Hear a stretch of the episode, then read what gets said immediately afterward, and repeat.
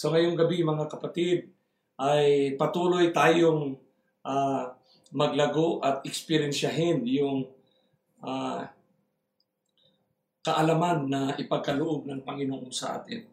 Ngayong gabi ay pasalamatan natin ang banal na Espiritu na nag-udyok sa atin upang tayo sama-sama. So, so magandang gabi, happy midweek sa lahat. Una sa lahat ay kailangan natin i-recognize na ang banal na Espiritu ay siyang naghawak, nag-guide sa atin. So ating iyuko ang ating mga ulo sa pag-arpo. Great God, loving Father, we submit to you now our minds, our ears, our eyes. Possess us, Lord Holy Spirit, as we continue to learn, to grow in grace and in the knowledge of the saving word of Jesus Christ.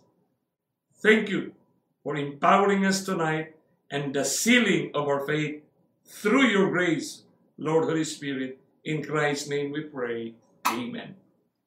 So we have the comfort always to believe the workings of God is now actively, actively, no, providing the strength sa ating lahat ngayon, kapatid. Ang ating subject ngayon, no, si Kristo at ang global warming na crisis. Bakit? Ano pala itong global warming na crisis? So, mayroon tayong mga touches of science na dapat nating makikita ngayong gabi. Okay? Makikita natin. So, napag-aralan natin nung nakaraan na ang salita sa bibig ni Kristo, ang tawag na, na yung apocalyptic na mensahe, espesyal na ihinihain niya you know, para lamang sa atin ngayong 2020. So, hindi na tayo mag-usap ng mga henerasyon na sa nakalipas. Ngayon lang, 2020, kung sino mang pinakamatanda, pinakabata, na makaintindi, dito natin mapag-usapan yung ating kalagayan no na tungkol sa global warming at paano ni Kristo no dinescribe, prescribe ang tinatawag nating planet Earth on the issue of global warming. So we base from the start yung sa river, sa mount, at sa island. Ngayon, titingnan natin ito ngayong Mount of Olive. Kasi dito nagsimula, kapatid. Dito natin simulan kasi dito rin, dito rin tayo na sa apat na mga disipulo, makarelate tayo, kapatid. Kasi apat na eh, apat na nagtanong ng, ng specific na tanong kay Kristo. Okay? Tandaan palagi natin yan, specific na tanong kay Kristo. So yung lahat ng mga sagot ni Kristo dito sa bundok ng Olibo, ito, itong sa likod ko kapatid, no? Ito ang Mount of Olive na na-picture sa likod ko kapatid. No? Sa engagement ni Kristo sa Mount of Olive, binigay niya lahat kung ano ang mangyari sa panahon, sa generation, na kanyang salubungin sa alaba. Take note, hindi ito ano-ano na mga, na mga engagement binigay ni Kristo dito sa Mount of Olive ang prescription, ang description sa movement ng kanyang pagdating. Dapat malinaw yan eh. Pero paano dito nangyari? Paano nangyari dito ngayon? Bakit mayroong, paano nagkaroon ng statement si Ellen G. White na not one in 20 are prepared? Kasi napakatagal na nitong binabasa-basa natin. No? Kahit sinong mga mga relihiyon, uh, paulit-ulit na lang binasa yan. Kasi nandoon naman yung understanding na, na yung last days, last days events, kapatid. Pero pag hindi natin makuha yung sentido ng mensahe ni Kristo, para malaman natin yung galaw at kilusan ng kanyang pagliligtas sa atin. Kailangan maintindihan. Kaya pag wala tayong pag-intindi niya, na tawag dyan, absence of an understanding of the movement of the world.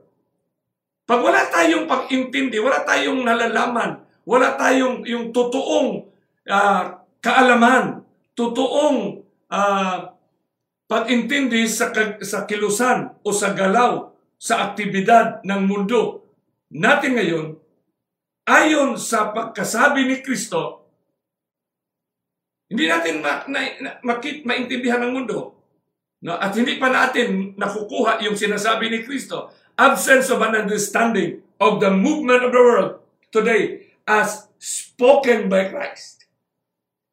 So pag hindi nakuha ng tao ito, pag hindi nakuha kahit sinong tao, mabata, matanda, madoktor o maordinaryo, yung engagement ni Kristo sa kanyang mga pagdating, as spoken by Christ, pag wala ito kapatid, will lead to disengagement.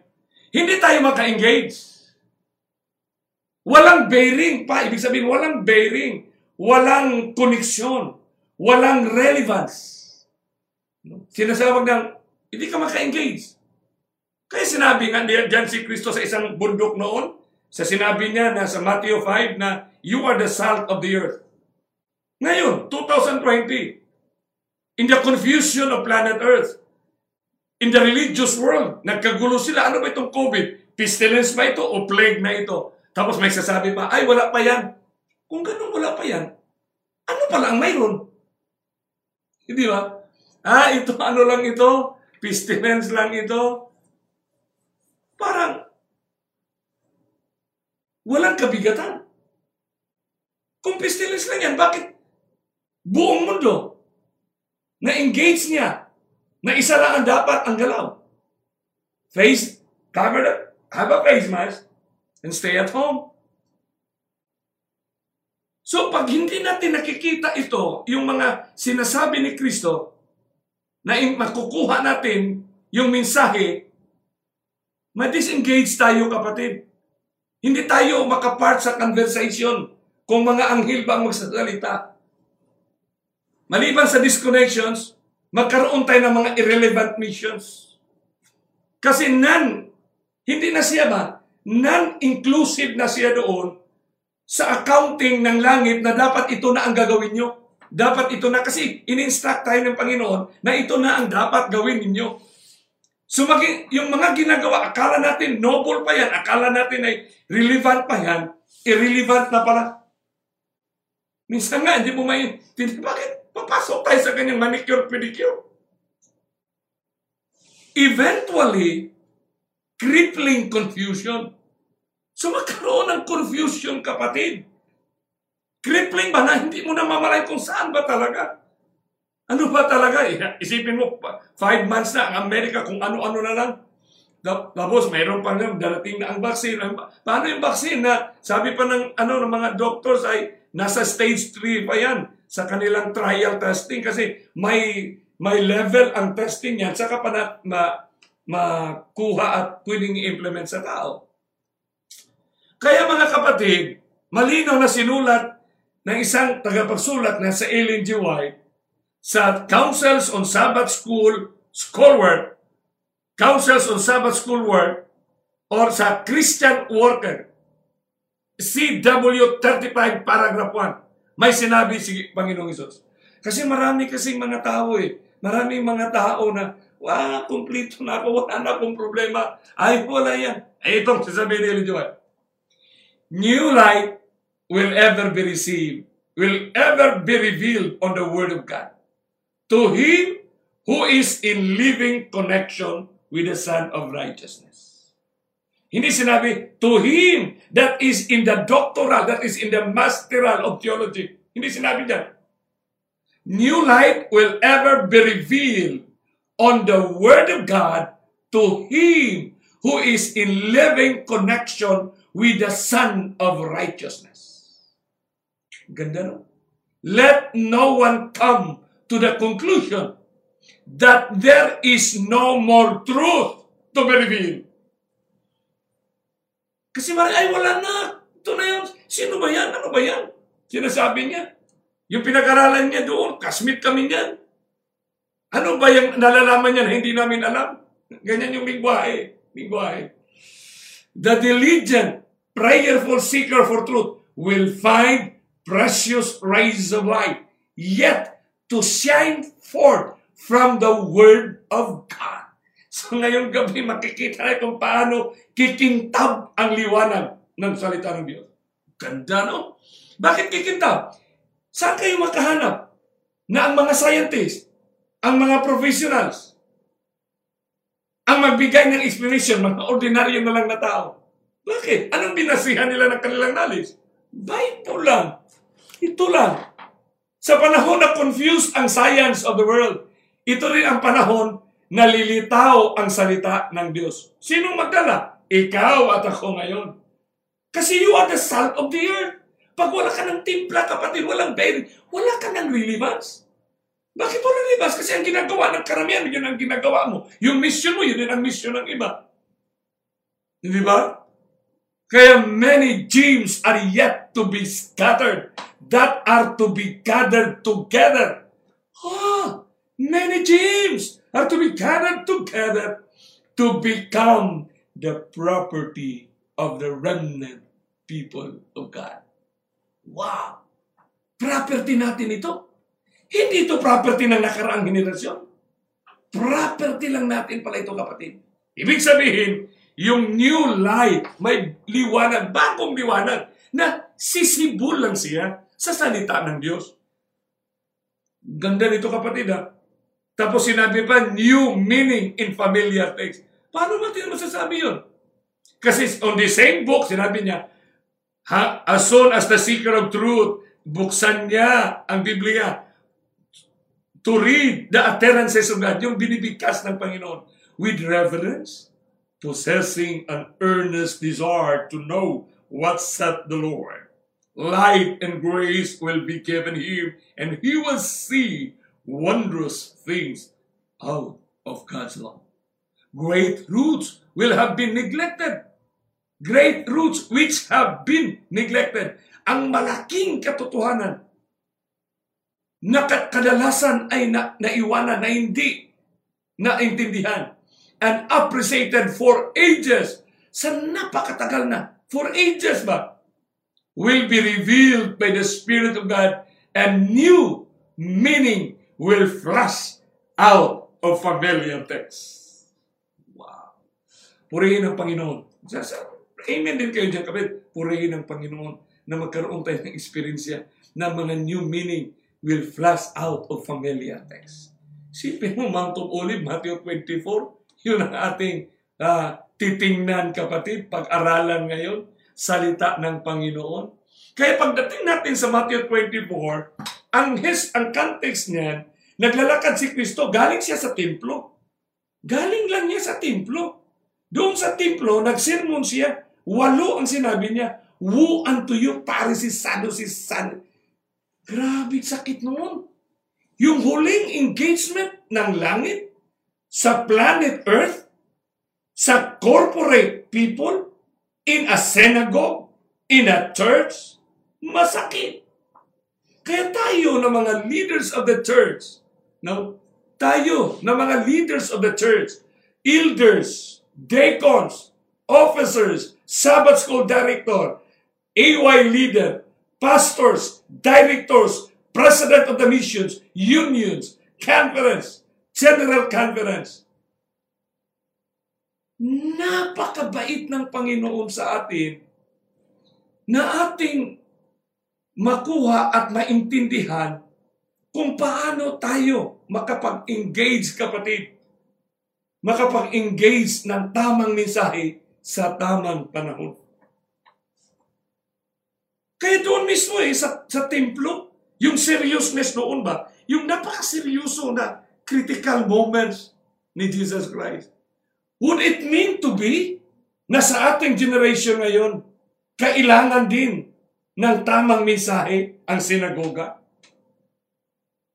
Would it mean to be na pinadaan niya ngayon sa mga disciples?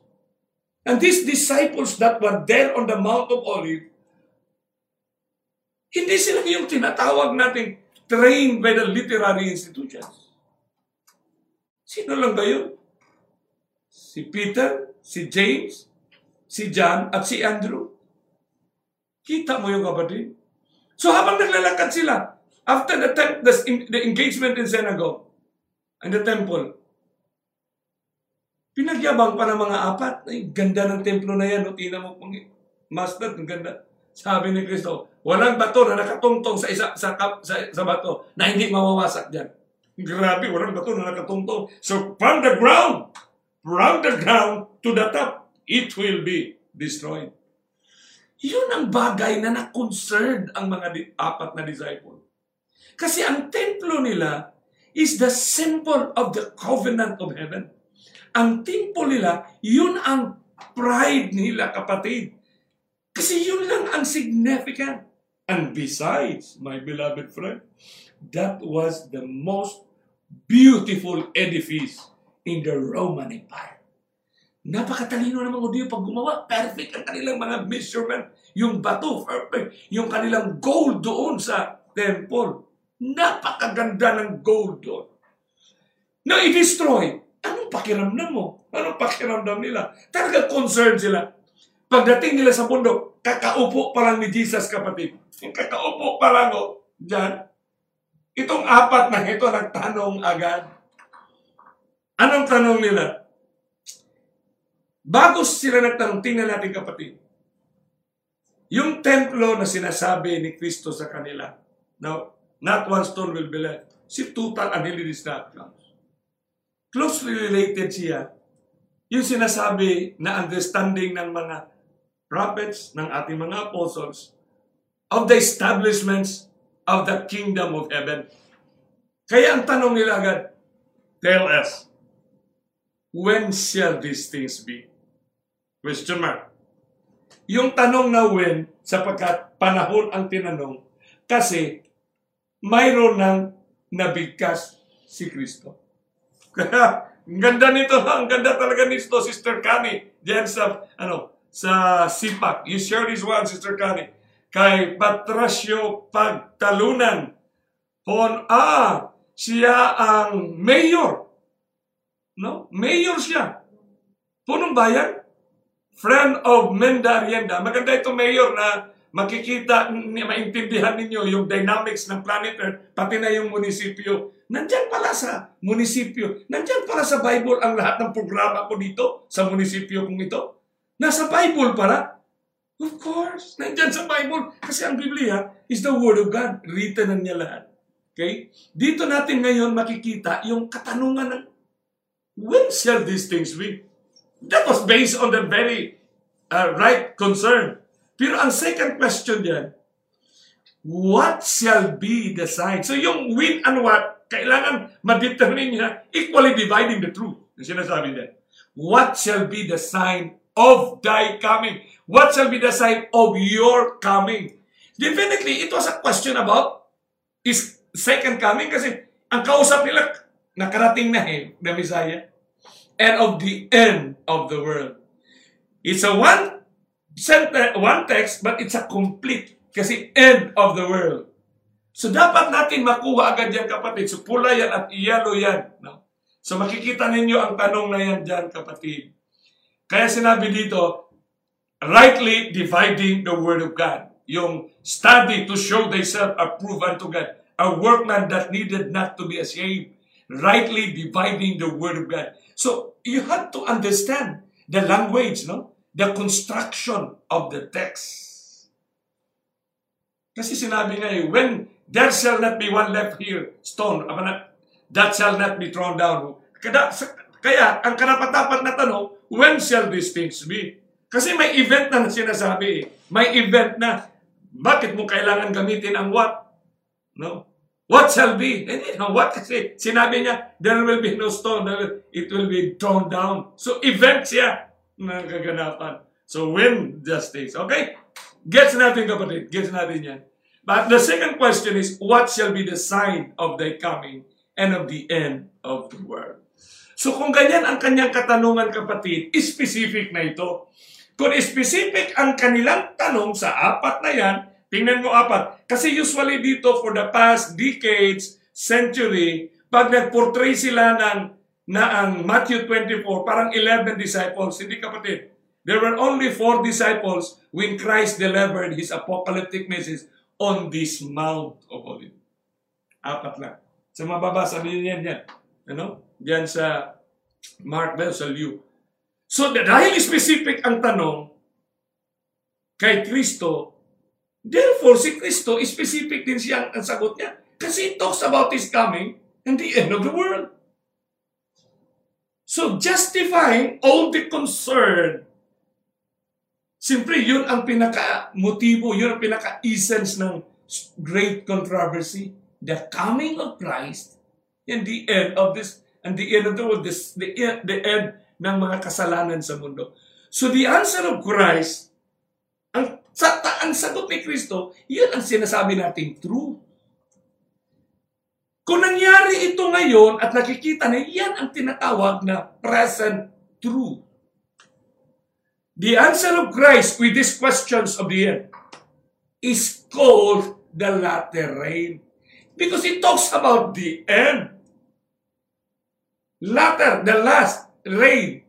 When it is live in the movement of time, kung buhay siya, gumagalaw, sa ating panahon, when it is live in the movement of time, sa panahon, it is called present truth my friend. In fact, science will prove us the books in your homes, the books in your school, the seminar in your cities and municipalities will speak directly in relation to the Matthew 24. Wow! Really? So kaya nga, ang tamang relasyon yun yung sinasabi na, ang importante relasyon kay Kristo. Paano ka nga magkaroon ng relasyon kay Kristo kung wala kayong intimate communications? Kaya mga relasyon, lalo na, ang, at, bakit ganyan ang ta- lingwahe ng tao? Kasi titingnan agad nila yung, yung, yung nagsalita, titingnan agad nila yung pastor, titingnan niya yung speaker. Yan ang tingin. Iwala, hindi tayo binigyan ng Panginoon ng mata na makakita ka ng perpektong tao sa mundo. Wala. God does not give us the privilege to see the perfectness of man. Wala. Kasi wala ng space pala ang Panginoon na sinasabi, He is the one to perfect our character. Kaya dapat malinaw yan sa atin, kapatid. Ha? Pag sinabing die coming, He's coming, active yan, kapatid. Ha? What shall be the sign of thy coming? Hindi nagtanong ang disciples, what shall be the sign before your coming. Walang before na word. Kasi dito, nagkaroon ng problema ang mindset ng ating generations. Simple lang siya kapatid. Paglagyan mo ng insertion yan, wasak agad kapatid ang intention ng Mount of Olive kapatid. Kaya die coming, ang coming niyan kapatid, an adjective due to happen just beginning. Yan sinasabi yan. Likely to be important, successful in the future. Arrive or approach. Kaya ang malinaw na katanungan yan, sign of thy arrival. So specific na siya, sign of thy coming or sign of thy arrival. Ang napakaganda nito, kapatid, ngayong gabi, sapagkat matapos tinanong si Kristo sa sign of thy coming, Sinagot agad sila ni Kristo sa unang bigkas na kasagutan sa tanong na ito. And this is the most important part of this narrative. Bakit? Ito ang sagot ni Kristo. And Jesus answered and said unto them, Take heed that no man deceive you. Bakit yun agad ang binungat ni Kristo? Sapakat ang sunod na sunod na sunod na mga verses niya, Christ anticipated that Satan is going to deceive us on the issue of the coming of Jesus Christ. Using the same Mount of Olive presentation. Wow! Of course, saan ba si Satanas mag-deceive? Kung saan ang binigkas ni Kristo? Kaya nga sinabi niya, let no man Take heed that no man deceive you. Kasi dito natin makikita, kaya dito natin maramdaman ngayon kapatid, na bakit ba? No? Deceive you. Why Christ has to prepare his signs or movement of, of coming by the warning of not be deceived. Sipin mo, ilang taong pinagbasa-basa ni Satanas yan. Ilang years na niya. Sipin mo, 6,000 years na siya. Perfect na niya ang kanyang ginagawa. Tapos tayo, bago pa tayo isinilang, wala tayong dapat ipagmayabang, no? Kung ano man ang antas ng edukasyon ng ating nakamit.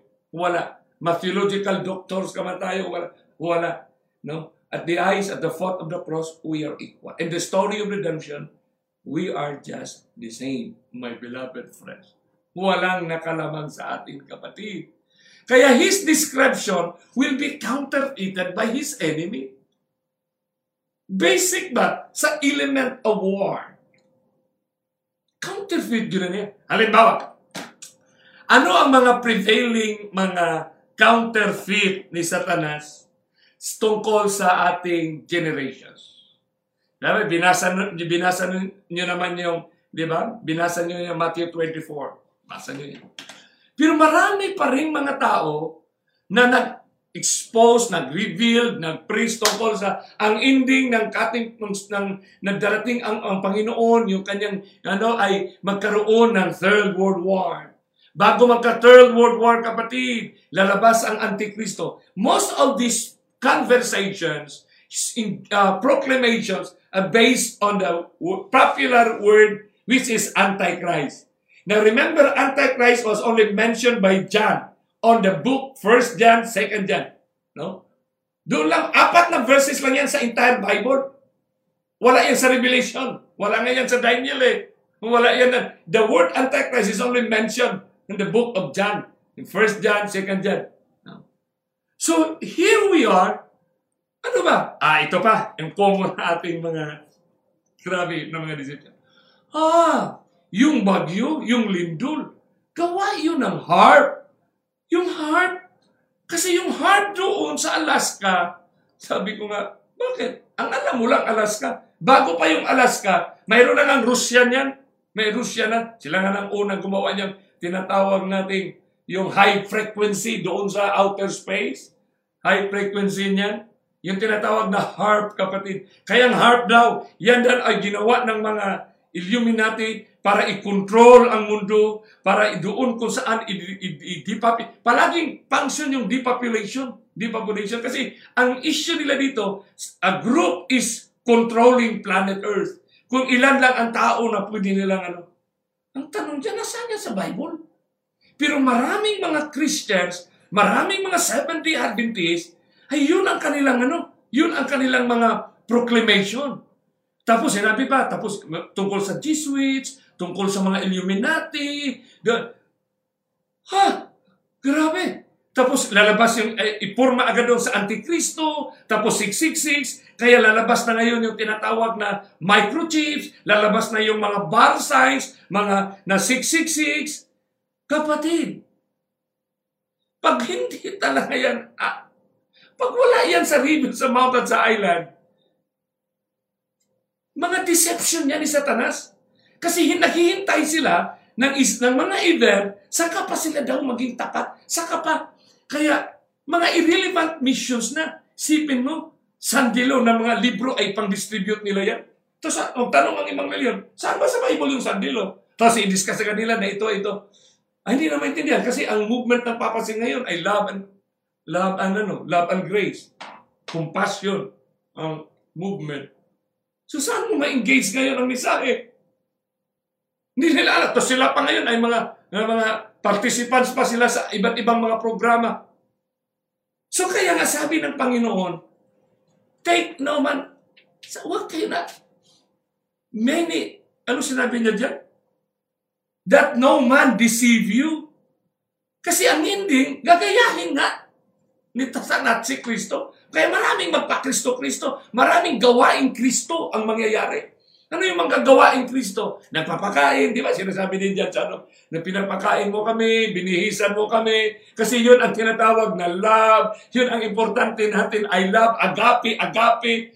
Para bang ni-insulto natin ang langit na hindi natin na-engage ang agape? Para bago pa, ito na ang dapat namin sa agape. Alam naman natin. Kapatid, yan na ang buhay. Kaya pag binasa mo yan, Matthew 24, verse 5, For many shall come, many shall come in my name. Many shall come yan. In my name. So Christ, this is the movement. This is how to be Christ, Christ, Christian. This is how to be Christ. Ganito dapat tayo. This is how to be Christ. Saying, I am Christ. Oh, mayroong Kristo sa amin dito. And shall deceive many. Mayroon din, oh, ako si Kristo. Mayroon din yan. But the, the essence of it, many shall come sa kanyang pangalan. Ano ibig sabihin, many shall come? In other words, there will be many who will engage you that itong aming ginagawa ay Christ-centered ito. Kaya ang word na Christ-centered, napaka-common yan sa mga relihiyon ngayon. Grabe yan kapatid. So dapat, ano ba yung deception para ngayon? Kaya mabigat ito ah. Kaya yung unang gabi natin, without Christ closing prescription, walang sinong makatayo na hindi madungisan kung hindi natin hawak ang river, mouth at island. No, di ba? Ang river, mouth at, by the way, napindot ko kapatid. So ito, Tuloy natin ngayon. Bilis ng oras talaga. Many shall come in my name saying, I am Christ and shall deceive many. Tapos ang kasunod. And ito na. And ye shall hear of wars. And rumors of wars. So yung movement ng humanity, simply gira-gira yan eh. Simply, control, control, yung sinasabi. Human selfishness. He wants to control. Kaya may rumors. See that you be not be troubled, for all these things must come to pass. Huh. But the end is not yet. Pero bakit marami nagsasabi na ang ending ng planet Earth ay Third World War? Makikita mo maraming news nga ngayon eh. Pagpuntahan mo ang internet, will there be World War III? So marami din mga grupo dyan, mga Sabbath keepers pa naman sa Saturday. So itong World War III, ito, magsimula ito. May mga presentation na dyan sa Middle East, nakatutok sila. Kasi dyan magsimula. The blood will tapos dyan, tapos dito yung Amerika. Grabe kapatid talaga. Ha? Congressman, respond to rumors of World War III. World War III was trending. Bago lang ito kapatid, oh. Kaya ano pa lang ito? January 5, 2020. Talaga hindi mawawala yan. Kasi in-interpret nila yung rumors of war, interpret na kanila World War III. Ito, magkaroon ng World War III. Kasi ang mga antikristo, ito ang kanilang gagawin. Tapos i-implement ang Sunday Law. Oh, grabe. So, Arab Weekly, the rumors of World War III were widely exaggerated. And you shall hear wars. Pero pag tingnan mo ang verse ngayon, ito na na. Familiar text in new meaning. Tingnan mo yan. And you shall hear of wars and rumors of war. Bakit ganyan ang pagkukonstruct ni Jesus? Kasi ang gera, when you talk about war, mauna talaga yung rumors. Kasi siyempre yung mga contending party, magplano sila. Magplano yan sila. There will be first rumors of war. Halimbawa, ikaw ang ikaw presidente, ikaw ang general. Siyempre magplano ka na atakihin mo. So ito ngayon kausap mo, magkwento na siya doon. Uy, mayroong gira tayo. Rumors of war. Pero si Kristo, sinabi niya, you shall hear wars and rumors of war. But the end is not yet. Ibig sabihin, na-engage na kasi ending na tayo ngayon.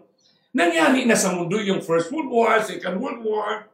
Alam na natin yun, siyempre, 1945 yan eh. Yun ang entry point nga natin doon sa 1929, di ba? Nandoon yung 1798, 1888, nandoon na, dyan na ang coverage natin sa ating time of the end.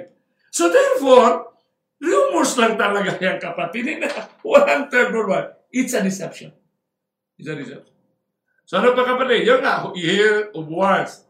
Alam mo, sa Second World War, wala pang, hindi pa inatake ng Hapon ng Pearl Harbor. Nandito na yung mga Hapon, mga sundalo, mga engineer. Nandito na sa Pilipinas. Two years before the, the attack, they were already here. They were already rumors that there will be a war. Kaya nga, here of wars, ngayon sa ating generation, rumors of wars lang yan. Kaya rumor ba? Rumor ba? Currently circulating or report of uncertain or doubtful truth. Although mga rumors lang yan. Kita mo, nagkira ngayon. No? Labas ang conspiracy kung paano pumutok yun sa Lib- Lebanon, kapatid. Yan ang verse 6, rumors of war. There will be wars and rumors of wars. But the end is not yet. Napaka-striking na state, the end is not yet. That's not the ending, my friend. Pero ang sunod na verse, verse 7, And next for nations shall rise. For nations shall rise against nation and kingdom against kingdom. Kadalasan marinig nyo yan for all our lifetime ang verse ng 7 at 6, isa lang ang interpretation. Ang interpretation niyan, physical war. Kaya pag nag may mga PowerPoint sa mga mga projector, yung labas yan, yun. Ito ang signs before Jesus will come. Magkaroon ng yung war, we are wars of war. Nation shall rise against you. Maglaban-laban ng mga nason. Yeah. Pero let us now go to this verse. Kasi may pula, may yun dyan na ko kapatid. For nation shall rise against nation, and kingdom against kingdom. May dalawang kulon. Ulo, walang punctuation mark ang original niya. Pero in to you know to appreciate the wonders you know, that God allowed it to be chapterized and and verse may mga verses may mga punctuation mark let us know kahit wala pa yan ganun pa rin yan kapatid. For nations shall rise. May event. For nations shall rise against nation and kingdom against kingdom colon and there shall be famines. So and pestilences and earthquakes in diverse sa mga bagong translation walang pestilence ibang mga Bible translation. But we base on the King James, no? Kasi yung King James, yun ang pinaka, sa panahon pa nila ni Jerome, yung mga ancient natin, mga pinakauna pang mga fathers na, na sumulat kapatid ng translations na yun. No? So dito natin makikita earthquake in diverse places. Ang tanong ngayon, ito ba ay gira ng armas? Yung gira ba ng, ng armas tangki ni gira ay makaproduce siya ng earthquake? Pestilences in diverse places. So, ang tanong dito, kung may event, may consequence ito, kapatid. So, ano yung consequence na nakikita natin ngayon, kapatid? So, dito ngayon natin matulungan ang science. Kasi maraming tanong ang science ngayon na hindi masagot. Sino lang ang makasagot? Ang mga Bible believers lang. Christ followers. Sa anong paraan? O ito, ngayong gabi, we will grow in grace and in the knowledge. Ang nakaganda sa ating panahon ngayon, sa oras na ito, hindi na natin kailangan i-interpret ito. Kasi nangyayari ito sa ating harapan ngayon. Ha? This is really the event today. Kaya dito nga, Bible is really alive. Living word ito. Hindi na kailangan tayo magdebate. Saksi niyo ba, Iglesia ni Cristo? I-invite nyo sila. Tingnan natin kung may maidibate sila dito, kapatid. Anong idibate mo na ito ang reality? For nation shall rise against nation and kingdom against kingdom, and there shall be famine, pestilences, and earthquakes in diverse places. Yung semicolon, kapatid, na makikita nyo dyan, yung semicolon, it talks about relationship between two independent sentences. Ano yung two independent? Nation shall rise against nation. Kingdom against kingdom. That's, that's one sentence. But the next, there shall be, for there shall be famines, peace, But two, independent in their relationship, it exposed about the relationship. Ang ibig sabihin pa niyan, sa, kung kulon man yan, ang ibig sasabi pa ng dictionary, or an expansion or explanation. Ano yung explanation? Ano yung maging resulta ng nation shall rise against nation and kingdom against kingdom? Napakabait ng Panginoon kapatid! 20-24-7. For nation shall rise against nation, and kingdom against kingdom. Hindi na natin i-interpret mga kapatid. Babasahin na lang natin ang realidad na isinulat ng ating mga realidad din na mga journals, magazines, newspapers around the world. Kasi pag hindi natin babasahin at mag-interpret tayo dyan, Theory yan, theory, kapatid. This is just theory. So dito natin mababasa. Ba basahin na lang natin. Huwag na tayo mag-interpret. China versus USA. Ito ang title. Pero gira ito ng barilan, hindi kapatid. Who will win the 21st century? According to the Global Public News, July 14, 2011. In the 21st century, the key ingredients will be ideas and energy. By the way, no one can really control the US economy. So he talks about economy. And China will destroy each other and India will rule the world. Thanks. So kita mo, bakit yung nag-away itong India mag-rule? Mayroon ng issue ng ruling. Another newspaper on November 10, 2011. The next world superpower. According to the Knowledge Sutra, isang journal kapatid, I think a decline of the USA and rise of the economy of China. Hala, ang ginamit na word sa Bible, Nation shall rise against nation. Para hindi na masyado tayong magdebate sa langwa, sa word. Ayun na rin ang ginamit ng mga ano, ng mga secular word. Napakabait na pa. He is guiding our minds, our thoughts, our lives. Kasi aktibo ang langit. Trabaho ng langit ang ating kaligtasan. Responsable ng langit na mabigyan tayo ng tamang kaalaman para tayo makalakad sa saktong lakaran at sa saktong liwanag na ating panghawakan. Parang poet na ako, no? Hindi naman ako Tagalog kapatid. Pero yung sinabi pa dito, the rise and rise of Bangladesh. Bago lang ito, bago lang ng news yan. 2019, now April 21. It talks about the World Bank report about the rank of Bangladesh among the top fastest growing economies in the world. Abu Dhabi GDP rises. Ang may news pa dito, China and India. From The Economist, itong newspaper na ito, journal na ito, ito ang the most respected, respected na na, no, na news. Ang sinabi ng Matthew 24:7, For nations shall rise against nation. Ang sinabi dito ng newspaper na yan, as India and Ch- as China and India rise in tandem, the relationship will shape world politics. To make up half of the world's economy are not like Japan and Germany. So dito mo maintindihan ngayon, Japan against Germany, Germany against Korea. Korea. Kaya makikita mo yung labanan ng, ng, ng mga sakyanan, Kia against Toyota, Toyota against Isuzu, Isuzu against, these are competitions of economy. Kita mo yan, maker, ano yan, made in China, made in Thailand, made in Germany, ano pa yan, made in Germany, ano pa yan, made, maraming mga, yung competition, kapatid. Pag maganda ang gawa ng Germany, gagayahin din siya. Kasi ito ang espiritu ni Satanas sa mundo. Invitations, ang original gagayahin. No? Gagayahin. Kaya nahirapan na yung mga copyright yan ngayon, kapatid. The rise of Singapore. Ano pa? Yung sinasabi dito sa US and Apple infringes Samsung. Global war. Yung mga title nila. Ha? Yan pa lang sinasabi. Nation shall rise against nation. Economic competitions. Sa economic competition, ano ang nangyari sa planet Earth? Ah, dito natin maintindihan ngayon. Ano ang naging consequence nito? Tama kaya ang Bible na sinabi, nations shall rise against kingdom and there shall be famines, pestilences and earthquakes? So hindi tayo malayo sa realidad. Bakit hindi tayo? Kasi nandito tayo sa salita ng Diyos. So buhay ang Diyos na nakipagrelasyon sa atin. Na nakipag-engage ng conversation. The moment you understand, God is right there. The Holy Spirit is right here. You are, the Holy Spirit now is sealing our faith. So Washington's global economic war So ano pa yung mga global? Binasa mo yan kapatid. China is crushing the US in economic warfare.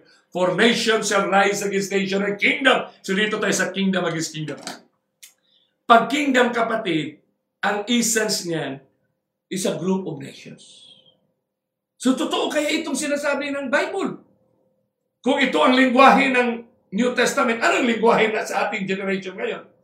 Ah, siyempre, hindi naman sila magsabing kingdom kasi old type na word yan. So ngayon, ang mga ano na lang, may mga new type na tayo ngayon. But the essence still there. Ba ASEAN. This is Association of Southeast Asia. ASEAN. Ano, ASEAN. Uh, NATO. Ano pa yung, ano pa yan? European Union. United States of America. African Union. Kingdom against kingdom. He's fighting. Kaya siya, the rise of Asia and the New World Order. Ha? Yung isang New World Order, may isip nila dyan? Marami na yung New World Order na may mga antikristo, may mga black oak na silang naghanda. Grabe yan. Karamihan dyan, mga samanistang nag-proclaim yan. Hanggang ngayon, buhay na buhay yan sila sa mga internet ngayon. Kaya inaccuse ang General Conference na ito na, na-infiltrate na, Babylon na yan kasi nagsama-sama na. Grabe kapatid. Kaya ngayon sabi ko sa inyo, pag hindi talaga yung language ni Jesus Christ, ito, language ni Jesus Christ sa bibig niya, na ipinadaan niya sa Mount of Olives, sa river, sa Mount of uh, Island of Patmos, wala. Ano yung mensahe kapatid? Talagang parang totoo, pero it attacks it. Grabe. Ano pa yung Asia? The rise of the Asian economies. Africa rising, a hopeful continent www.economist.com. Over the next decade, its GDP is expected to rise by the average of 6. Grabe! Nation shall rise, kingdom shall rise. Ito na ang fulfillment, kapatid. Hindi tayo nag-interpret, my beloved friends. Kaya maganda talaga ito, Pastor Brian Tolentino, sa aking kaibigan, Mapaganda talaga ito na ma-engage natin ito. Ma-engage sa inyong secret recesses of your rooms. No, sa aking mga relatives, sa mga pastors, bayaw, it's time for us. It's time really for us. No, na maintindihan, na ma-engage tayo. We can be a part of heaven's conversation to this planet Earth. So dito natin makikita kay US economy, you know, USA against European Union, na global economic competition, today's warfare in global electronics industries and companies. Sa gira nito kapatid, sa competition ng economies, nakaligtaan nila yung securities ng bawat tao. Bakit? Maraming naimbento na nakadestruso ng planet Earth, kapatid. Kaya dito, in our postmodern world, we live in an atmosphere of war, not by armaments, but by the war of commerce. Kaya itingnan mo, mayroon nga tayong GATT, mayroon tayong WTO para i-regulate itong competition. But in spite of this regulation, grabe ang production na hindi na mabantayan na gumagamit na, isipin mo, saan ka makakita na sa competition ng rice, may plastic na na rice? sa kompetisyon ng mga pagkaon, compounds, mayroon ng mga kung ano-ano lang ginagamit para makapira ang tao, pero makakanser pala ang kanilang mga ginagawa. Mga pananim, mga fertilizers na naging sanhi ng mga grabe na kapatid. So itong rise and the decline of nation, nation shall rise against nation and kingdom against kingdom. There shall be famine. So the event is the the competition of commerce and business. The result, famines. Why? Literally, literally. Diyan sa Mindanao, diyan sa Cotabato, ilang thousand of hectares na hindi na fruitful ang lupa. Kasi wala na, acidic na. Acidic na, isipin mo, yung chemicals compound, yung fertilizers na ginamit sa lupa, mataba nga, pero after several years, maging acidic yan. Ganon katindi, kapatid. So nagkaroon ng famines. Sa development ngayon, ang mga rice land dito sa Imos ay naging mga pabahay na sa competitions ng real estate, nawalan na ng agriculture ngayon. Kaya nahirapan tayo sa food supply ng humanity. So para makakum, maka, makakuha ng maraming supply, mag-imbento ng mga chemicals para padamihin ang mga ang mga produkto. Dahil sa padamihin, yung mga insekto, mga bugs na, na, na namumuhay din sa mga ganyan kapatid, uh, linagyan din nila ng mga chemicals. Ano ka makakita kapatid na famines, pestilences, and earthquakes in diverse places. In other words, my beloved friends tonight, yung industrial revolution na sinasabing advancement that nagkaroon tayo ng competition kasi the whole world is in industrial revolution. Saraming talino na tao nag-imbento ng kung ano-anong mga machines, ano-anong mga chemicals na nag-imbento, di ba? Sa competition na padamihan. Hindi na inalintana na mismo sila biktima na ng cancers, kapatid. Diseases, pestilences. Wow! Industrial Revolution produces ecological imbalance. Hindi na balanse ang eco, eco, eco, ecosystem natin. We were created by God in an ecosystem. Systematic yung, eh, ang tawag niyan, biodiversity. Pero dahil sa competition na para magkaroon ng maraming mga uh, mga productions, sa competition ng pagkuha ng diamond sa Africa, binuldos ang mga bundok diyan kapatid hanggang nag, nag imbalance ang kanilang... Kaya maraming typhoons, earthquakes ngayon sa buong mundo, kapatid. Science yan. Byproduct ng human uh, selfishness of competition. 2,000 years ago, sinulat na ni Jesus Christ. Kaya itong libro ni Anthony McMichael, Climate Change and the Health of Nations, Famines, Fever, and the Fate of the Populations. Pero ang mga deception pumasok. Ay, itong mga populations kaya nagawa. Kaya nahirapan tuloy ang gobyerno ngayon sa mundo. Kasi hindi na sila mag-face ng mask kasi ang paniwala nila, conspiracy, na mayroong nag-imbento nito. Kasi ano, kapatid, ito na ang ating generasyon. Gumaga, natutupad na yung sinabi ni Kristo. Let us be into the truth. Sealing is settling into the truth. Settling into Christ's words. Yung words ni Kristo, kapatid. Yung sinabi niya sa apat na disipulo sa bundok ng Olibo. Kasi bakit sa bundok? Kasi binasa natin nung nakagagabi na ang bundok, doon tayo kukuha ng alaman at lakas na mag-guide sa atin. Napakabait ng Panginoon. Kaya dito kapatid yung sinasabi, mga victor, yung mga kumakagat na mga hayop na nagdala ng sakit in a changing world. Grabe yung infectious disease ha. Puntahan nyo sa internet yan. Infectious disease hair. Meron pa dito yung tinatawag natin kapatid, no? No? Yan. Bakit nagkaroon ito ng how climate change triggers earthquake, tsunamis, and volcano? Siguro hindi naman lingid sa ating kaalaman. No? Bakit maraming sakit? Pestilences, yung mga victors. Alam mo kapatid, maliban doon sa pangyayari ng ibang mga chemicals. Minsan ang mga chemicals na hindi na mamatay ng ginawa nila. Halimbawa, yung ilan na ang company ng control ng food industry, agricultural industry ng planet. It's a multi-trillion industry, ang agriculture. So, ang kanilang mais, is siyempre mais. Mayroon silang seedlings. May sarili silang fertilizers. Pero nakagugulat kapatid, ang fertilizer nila, yun din ang pampatay ng mga damo, yung weeds. Ha? So, relax ang mga farmers. Spray sila. Sa tanim lang sila. Pag nakatubo, spray nila. Patay ang mga mga damo. Pero fertilizer na pala yun. Pero unknown to most humanity na yung ginamit ng chemicals, eventually, sisirain niya palang lupa maging acidic. Pero amazingly, yung competition nila ng, ng kanilang mga produkto ng isang company at isang company, ilan lang yung sila kapatid ng control sa world. Yung mais nila sa isang sa kalaban, pag bumili ka ngayon dito, magbili ka kapatid ha, dito sa isa bili ka ng mais na seedlings. Dito yung may company dito.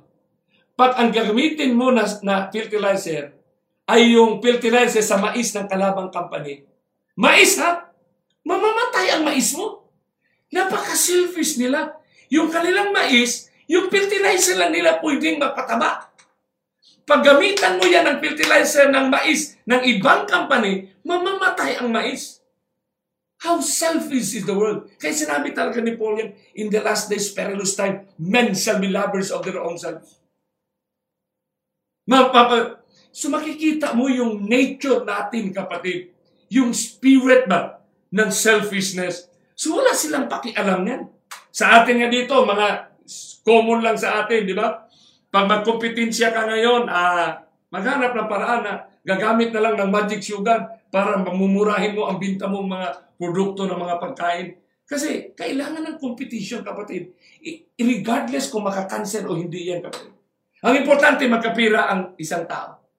So here is our humanity. Walang conspiracy nito, kapatid. Naniwala sila for the self-gratification na makaginansya sila dyan. So this is the movement of humanity and this is the movement of the economy, the commerce of the world. Kaya alam mo, yung pagka-destroy ng ecosystem, yun ang sinasabi natin, ang tag-ulan naging tag-init, ang tag-init naging tag-ulan. Kita mo yun? Bakit hindi na, hindi na ang biosystem natin, hindi na siya balance, kapatid. Magugulat ka na lang na ang dati nating lugar na hindi binabagyo, binabagyo na. Magugulat ka. Sa Baghanga, hindi nakaranas, lumaki kami dyan. Wala kami nakaranas ng bagyo. Pero noong nakaraan, isang bagyo lang, wasak lahat. Grabe na ang panahon. For the first time in 200 years, for the first time in 400 years, for the first time in 500 years, for the first time, ngayon na nangyari itong ganito, ganito, ganito. Tapos, papasukan ka ng mga conspiracy, ng mga deceptions, kapatid. Let, uh, let the Bible speaks by itself, my friend.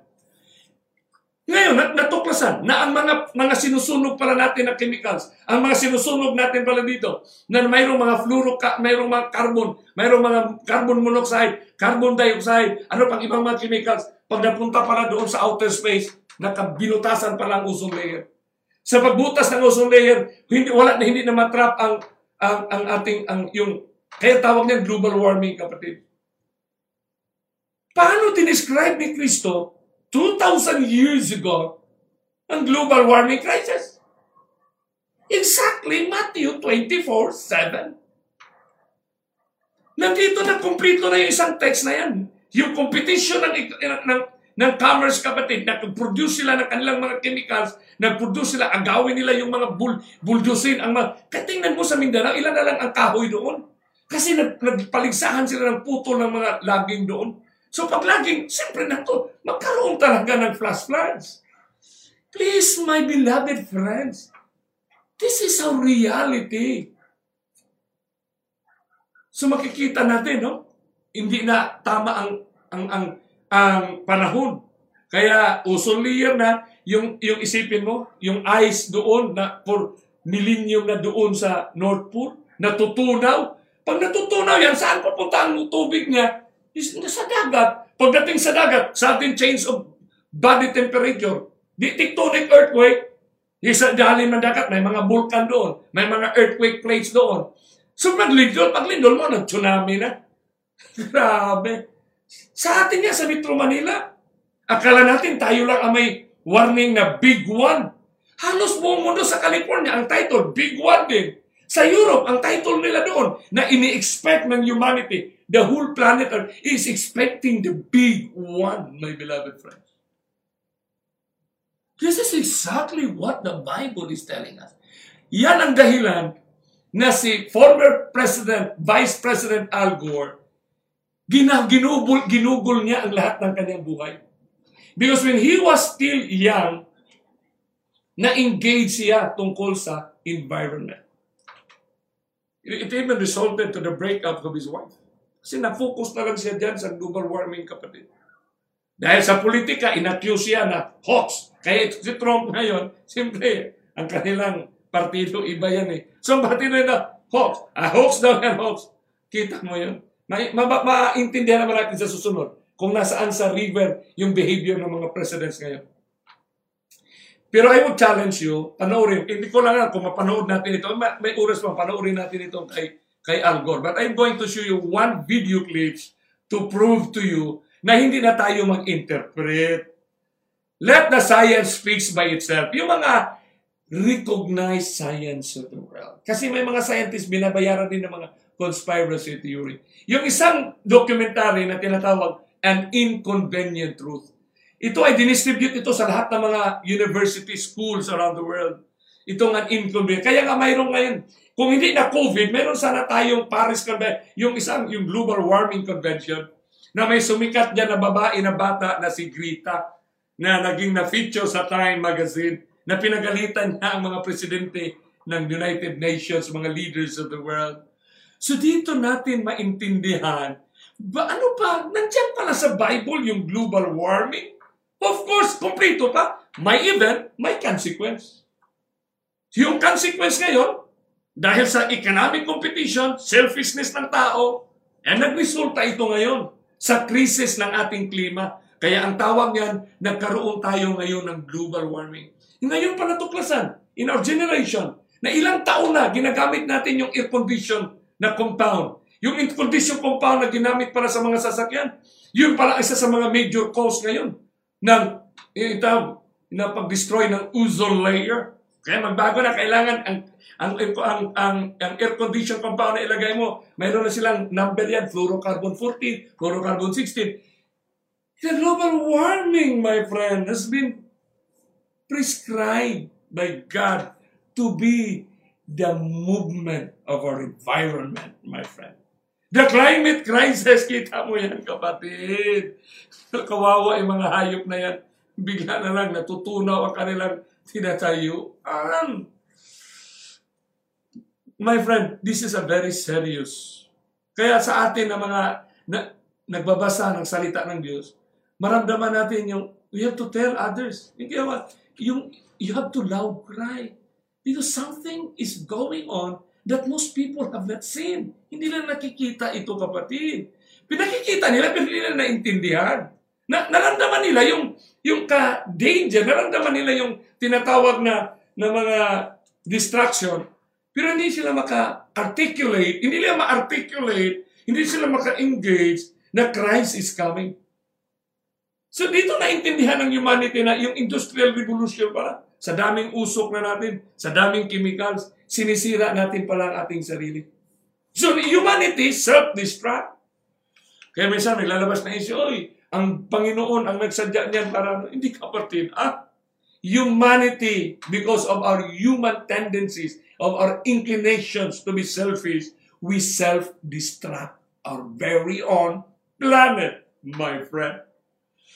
So, dahilan ngayon na nagkaroon na ng ganitong kalagayan na lahat ng mga technological development advances, mayroon talagang consequence. Yung consequence na yan, dahil sa spirit of competition, walang problema sana kung nag-imbento tayo for the sake, pero nandoon yung spirit of selfishness. Kasi sinabi naman ni Paul in the last days, perilous time shall come, for men shall be lovers of their own self. Grabe na talaga kapatid. So dahil dito, ngayon sa atin nga, hindi natin na, sa advancement, isa sa problema natin itong basura. Sa atin nga dito, sa aming compound, grabe, in one week time, napakaraming basura. Most of these waste are talagang non-biodegradable. Siyempre mo mga plastic, mag, mag, mag ano sa mga estero, mga plastic na makakain ngayon ng mga hayop na sa dagat, makakain nila. Kaya wala na talaga. Kaya sabi natin, Lord, please come. Kaya nga may intensyon ng langit na baguhin talaga niya. Huwag kayo mag-isip ang planet Earth, eh, ganito na ito. Hindi kapatid. It's, it, it, it requires an act of God as the Creator. Kailangan kasi siya nag-create eh. Siya, siya rin ang, ang pwedeng mag, magbago nito kapatid. So dito natin maintindihan na yung climate crisis na nangyari ngayon sa ating generation, na ang suhito na tinatahito na natin si Kristo at ang global warming na issues, kapatid. 2,000 years ago, Christ had spoken about it. But we have to be happy tonight because these are the movements of His coming. Who said that? Si Kristo kasi tinanong siya, what will be the sign of your coming? Sinabi ni Jesus, ito ang sign. Advance niya, naintindihan niya. God had foreseen as an omniscient God. Alam na, alam niya na yung kasamaan ng tao, yung selfishness nila, at the end of the day, they will only doing things that will let them self-destruct. Mag-self-destruct lang sila, kapatid. So here we are now in our generation, my friend. Kaya ito, pakinggan natin ito, sandali lang kapatid. Itong ano ni Al Gore. Mahaba ito, pero gusto lang tinaka, kasi dito, yung tinatawag natin itong COVID-19, grabe itong COVID. Ano ba ito? Pestilence lang ba ito? O ano ba ito? Plague na ba ito? Kasi kung alam natin na movement ang story of redemption, maintindihan natin saan natin ilagay. Kasi ang mga religious world ngayon, na confused is including our very own church. Saan natin ilagay itong COVID-19? Pestilence ba ito? So basahin nila ang Matthew 24. Kapatid! Tingnan, pakinggan natin si Algo. Pakinggan natin si Algo. Yeah. Reasons. Here is a study from the Netherlands. The peak arrival date for migratory birds 25 years ago was April 25th, and their chicks hatched on June the 3rd, just at the time when the caterpillars were coming out. Nature's uh, plan. But 20 years of warming later, the caterpillars peaked two weeks earlier, and the chicks tried to catch up with it, but they couldn't. And so they're in trouble. And there are millions of ecological niches that are affected by global warming in just this way. This is the number of days with frost in southern Switzerland over the last hundred years. It has gone down rapidly. But now watch this. This is the in number of invasive exotic species that have rushed in to fill the new ecological niches that are opening up. That's happening here in the United States too. You've heard of the pine beetle problem. Those pine beetles used to be killed by the cold winters, but there are fewer days of frost, and so the pine trees are being devastated. This is part of uh, 14 million acres of spruce trees in Alaska that have been killed by bark beetles, the exact same phenomenon. There are cities that were founded because they were just above the mosquito line. Nairobi is one, Harare is another. There are plenty of others. Now the mosquitoes, with warming, are climbing to higher altitudes. There are a lot of vectors for infectious diseases that are worrisome to us that are also expanding their range, not only mosquitoes, but all of these others as well. And we've had 30 so called new diseases that have emerged just uh, in the last quarter century. And a lot of them, like SARS, have caused tremendous problems. The resistant uh, forms of tuberculosis, there are others. And there's been a reemergence of some diseases that were once under control. The avian flu, of course, quite a serious matter, as you know. West Nile virus, it came to the eastern shore of Maryland in 1999. Two years later, it was across the Mississippi, and two years after that, it had spread across the continent.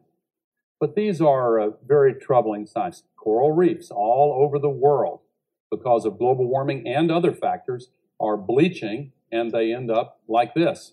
And all the fish species that depend on the coral reefs are also in jeopardy as a result.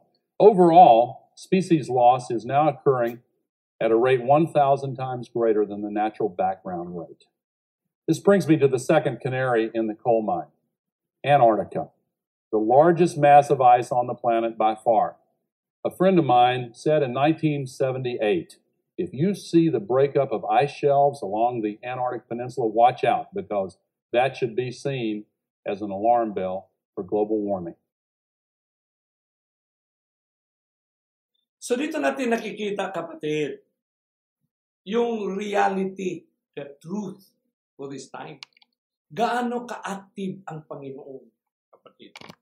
Gaano ba siya kabuhay ang kanya sa ating generations? Sipin nyo, 2,000 years ago. Sinabi na ni Kristo, kapatid, na yung mga competition, nation shall rise against nation and kingdom against kingdom. What will be the result? Famines, pestilences, and earthquakes in diverse places. Nakikita na rin ninyo si Al Gore, kapatid? Sa, pag napanood nyo itong An Inconvenient Truth, in sequel yan, nandoon, binibalan na, asaan pili tayo? Gold, no, economy, or environment? Ah, grabe kapatid. Kasi pag hindi kukilos ang tao daw ngayon, according to this United Nations, according to them, the earth will not last long. We will self-destroy. According to this movement, my friend, sila na mismo ang mundo nagsasabi na earth is not go- doing well. Kaya nga kailangan talagang ma-reduce ang carbon emission. Kaya pilitang ini-insert ito ngayon na maging major, primary na na gawing priority na action ng lahat ng gobyerno sa buong mundo. Nahirapan sila sa Amerika at China kasi itong mga bansa na ito, sila ang major na nag-produce ng carbon emissions. Dahil kalalasan sa at mundo natin ngayon, and we are so dependent on crude oil, kapatid. Yung electricity natin, tingnan mo sa Bohol, tingnan mo dyan sa saan na. Dito sa Metro Manila, saan ba? Ang tumutulong sa atin, yung National, National Apocor, saan galing ang kanilang electric power? Eh, galing dyan sa Batangas. Ano ang nag-fuel dyan ng kanilang kuryente na nagsusupply sa Meralco? Igaling dyan sa coal, yung bato, coal, na pag nag-emit. Kapatid! Yung mga invention natin, mga invented na mga bagay, kung nakikita nating maganda ang naidulot, but that will not mean eternity because there is always the end product of it na mag-destroy talaga. Sipin mo ang mga hayop. Di ba mga victors na, na sinasabi ni Al Gore dyan, na nag-apik na, Isipin, mutant na sila kapatid. Yung mga iba't ibang klaseng mga virus, mga bakterya, mga insekto kapatid. Paano yung mga insekto, pag hindi napuruhan ng chemicals ng inimbento ng mga multinationals, nag-mutant sila, resistant na sila. Gaya ba ng antibiotic, pag hindi mo napatayan, gaya na kailangan, magbili ka, kailangan 7 days yan, kasi pag hindi, kaya maraming mga sakit hindi na matabla ng antibiotic kasi marami na ring bakterya na nag-mutant na, resistant na sila. Grabe. Kasi sa agriculture nga, sabi nga ng isang ng mga US scientist, if you want to live short, if you want to die early, sabi ng mga US agriculturists in one of their journals, sabi niya, if you want to die early, eat vegetables and fruits. Ha? Lugulat ang mga vegetarian, ha? If you want to die early, gusto nyo mamatay ng maaga, kain kayo ng gulay at prutas. Sino nagsabi? US agriculturist. Sila rin ang nagsabi, kapatid. The same US agriculturist said, if you want to live long, kung gusto niyo mabuhay ng matagal, kasi healthy kayo, plant your own vegetables and fruits. Grabe. Plant your vegetables and fruits. Bakit? Kasi yung kinakain yung gulay at prutas, isipin mo yung chemicals dyan na nakadikit sa kanya. It will take 45 days sa matanggal yan pag ibabad mo yan sa tubig. Kaya nga ang program nga, ang action nga ng gobyerno ngayon is organic na. Dapat we go back to organic. Go back to organic. Maganda yung mga movement ng organic kapatid. Pero titingnan din natin kung anong sinabi ni Kristo sa ating panahon. Ano yung instruction niya pag nakita na ninyo itong mga ganitong kaganapan. Yun. Huwag tayong mag-imbento ng solusyon na akala natin magsimula pa ang mag, mag, mabuting buhay, uh, mabuting pag-agrikultura. Para bang iniisip natin, ah, paunahan din tayo. Kami ang sikat na nagtanim ng organic. Kami ngayon ang nag-country living. Organic ang aming mga tanim. Kami ngayon. Parang nagkumpetensya anay na. Kaya hindi natuloy dahil sa kuspansa at sa kanilang pag-intindi ng last events, ay hindi na sila nakikinig kapatid. Hindi na nakikinig. Masasaktan sila pag sabihin mo na yung kanyang sila, yung mga sinasabi niyong mga, ay hindi yan sa Biblia. Wala yan.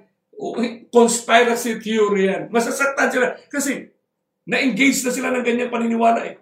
Kasi it takes a miracle of grace na ma, ma, ma, ma, ma, mo sila. Kaya malakas talaga silang sumisigaw ngayon na kagating takarang aso na kinakagat ang ang, ang church, yung menchas, kagat ng kagat. Ito naman menchas na hindi nakaintindi, ah, talaga mag-personal ang labanan. Kasi, pag i-kontra mo ang conspiracy theory na wala kang biblical uh, positioning yan, ah, mag-away lang kayo niyan, kapatid. Away ang resulta niyan. Kaya dito ngayon sa ating pag-aaral, sinasabi ni Kristo 2,000 years ago na ito yung movement kasi tinanong siya, What will be the sign of your coming? What will be the movement of your coming? What will be the movement of your arrival? Tanggalin natin sa isip, kapatid, yung sinasabi na what will be before. Kasi nasanay tayo sa mga charting-charting na ganito munang mangyari. Ganito munang mangyari, kapatid. We are deceived, my beloved friends.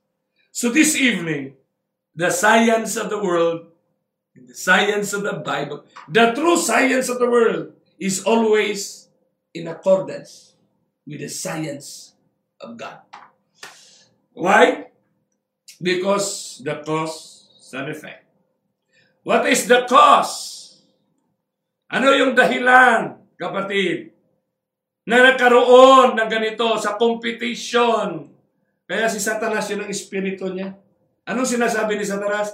I will be like the Most High. I will assert my throne above. Lagpasan niya. Yuso yung espiritu ng competition.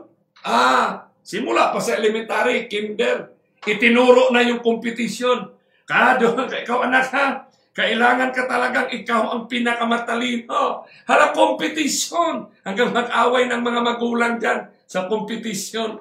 Ano, first honor, second honor, competition na Pagdating sa ating mga, puro nandoon yung spirit of competition, kapatid. Sometimes it is so-called healthy, but in the other side of the world, of the other sense of this event, it really, it creates a culture, my friend. Kaya the, the cause and effect, this is now the movement, nation shall rise a kingdom against kingdom, in this competition, the effect, this commercial and economic war will surely result to famines, pestilences, and earthquakes in diverse places. Grabe. Famines talaga. Yung Australia, tingnan mo yan. Tingnan mo iba't ibang mga bansa ngayon. Kung wala na silang food supply. Na, lalo na kung magkaroon na naman ng ba- mahina pa ang, mahina pa ang lupa, darating pa ang bagyo, darating pa ang lindol. Wow, the open market pa. Alam niyo ba kapatid, sa open competition na yan, kaya nagkaroon tayo ngayon ng ng General Agreement on Tariff and Trade. Kayong nasa economics, kayong nasa gobyerno kapatid, kayong na, nasa academic, maintindihan nyo ito yung tinatawag natin social economics, social dynamics. Na itong ating globalization of industries. Now, i-globalize ang industry. Ano pa ibig sabihin niyan? So, mass production. So, itong open market policy, kaya nagkaroon tayo ng open market policy sa open market policy, dito lumabas ang tinatawag natin open trade competitions. So dito, dahil sa ganyan, Matthew 24.7 is telling us, it resulted to ecological imbalance. Hindi na balancing ecology natin, kapatid. Di ba? Yan lang sa sa atin ngayon, sa Pilipinas, ilan lang ba ang mga, ilang porsyento na lang ang may, may green. Kaya, encourage tayo ngayon ha, green, green, green, magtanim magtanim, magtanim. Pero tinuruan tayo ng, ng kaaway din. Tapos tinuruan tayo sa para akala natin tulong sa atin. Isipin mo tinuruan tayo ng magtanim ay di biro. So itinuturo sa mga bata na, ay mahirap ang magtanim. Ay hindi na ako magtanim. Kailangan ako ng trabaho na magaan na trabaho. Isipin mo, magtanim ay di biro. Hindi naman, hindi tuloy naka-inculcate sa tao yung ang ano, ang ang farming is an enjoyable life. Di ba? So, tinuruan pa tayo na ang national bird maya. Paano maging maya ang national bird na bingi? Bingi ang maya. Pero tinuruan tayo ng taga ng ibang bansa. No? Panahon nila, tinuruan tayo na yun ang representation. Marami na tayong dapat na intindihan, kapatid. Pero itong sinasabi ng Joy, familiar takes in new meaning. Yun yung may bakit relevant siya. Exactly what's happening, my friend. So dito natin makikita ha, mga kapatid. No? Tayo ngayon, kayo, pamilya nyo, you teach your children, ha? Turuan talaga natin mga anak, no? Kay Pabilia, dito kay Sister Pabilia Livik, Ariel Fonte, okay? Mary Jane Villagano, Jenna Monsales, Oh, kay Dayday Alquezas, Sorigal del Sor, Daisy Aronal sa San Marino, kay Dong Kumita. Now, i-review, you start at the beginning, my friend, because God is telling us to see the word equally dividing the truth. Okay? Equally dividing the truth. So, kailangan natin, kapatid. Dahil dito, to summarize what's going on right now, the story of redemption is about to be closed. Why? Because Christ words from his mouth stands by itself. Truth is self-evident. Ulitin natin kapatid ha. Truth is self-evident. Tumatayo lang ang katotohanan. Ang salita ni Kristo tumatayo na ngayon sa ating harapan. Yung signs of His coming, ito na, kapatid. For nation shall rise against nation and kingdom against kingdom because the open trade market policy and the competitions of human selfishness resulted without considering the health of every human being and the health of planet Earth, we are now experiencing the globalization of industry that results to famines, pestilences, and earthquakes in diverse places. Pasalamatan natin ang Panginoon sa gabing ito, mga kaibigan at mga kapatid. na binigyan pa tayo ng kunting panahon para natin ma-share at ipaalam sa mga ating kaibigan.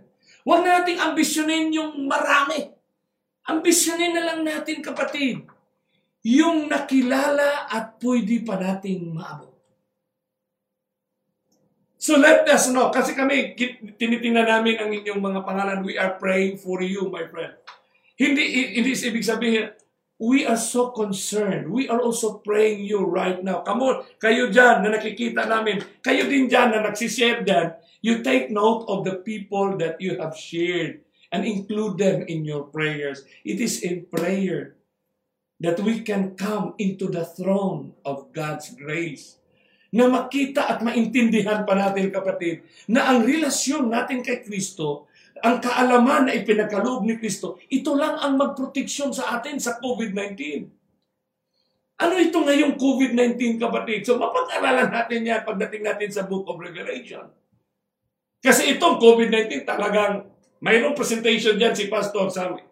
Let's go, sir. Napakagandang presentation kapatid. Na it's a light that we need to understand also. Kaya ako po nagpapasalamat no na na-encourage ako sa presensya ni ni Elias Balada. Hindi siya Adventist kapatid. But I know he is willing to be a part of the movement. No? Willing siya kapatid to come and be a part of God's people. The Elijah. Kasi pangalan niya Elias eh.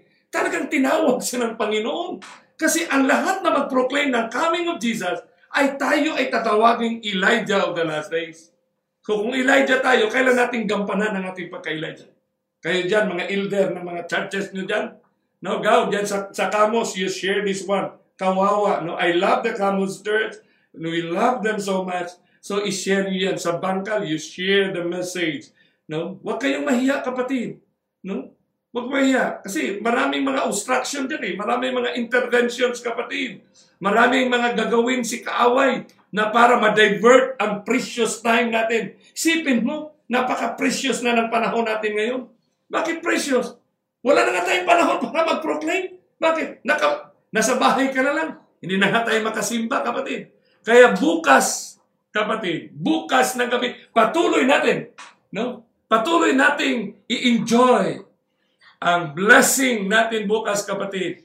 I-enjoy natin ang blessing ng Panginoon sa mga biyaya na kanyang ipagkaloob sa ating patuloy na paghawak ng silyo. Silyo ito ng Panginoon sa atin. Ito ang silyo na sinasabi na matagal nang sinisigaw. The seal of the living God. Ang isip na karamihan silyo, isa lang, isa pa doon. Kayo na ang silyo. Grabe naman yan, kapatid. So tomorrow, we will enjoy to grow in the second part of this series, si Kristo at ang global warming crisis. God bless us. Shall we bow our heads for prayer? Dakila naming Diyos na makapangyarihan sa lahat. Salamat, Panginoon, for sustaining us with your grace. Na tinawag mo ang mga kaluluwa, ang mga kapatid na kusang lumalapit. At sa mga tao na who will be shared by this message through their Facebooks, sa mga oras na ipinagkaloob mo rin sa kanila, Panginoon. Sapagkat alam namin na hindi ikaw nagkulang sa bawat tao ngayon na mapaabutan mo ng iyong mensahe. Yung level at degree ng iyong pag-abot, alam namin, Panginoon. The degree of your reaching souls because of your work of redemption has gone so much. So we praise you, Heavenly Father, for sustaining us. Bless all those online. Provide them the faith to believe, the healing of your grace, the water we drink, the vegetables, the food we eat, will give us the strength to fight these pestilences, the viruses that is becoming so global today because these are the footsteps of your coming. Thank you for keeping us alive, safe, and secure to the glory of your name In Christ's name we pray. Amen.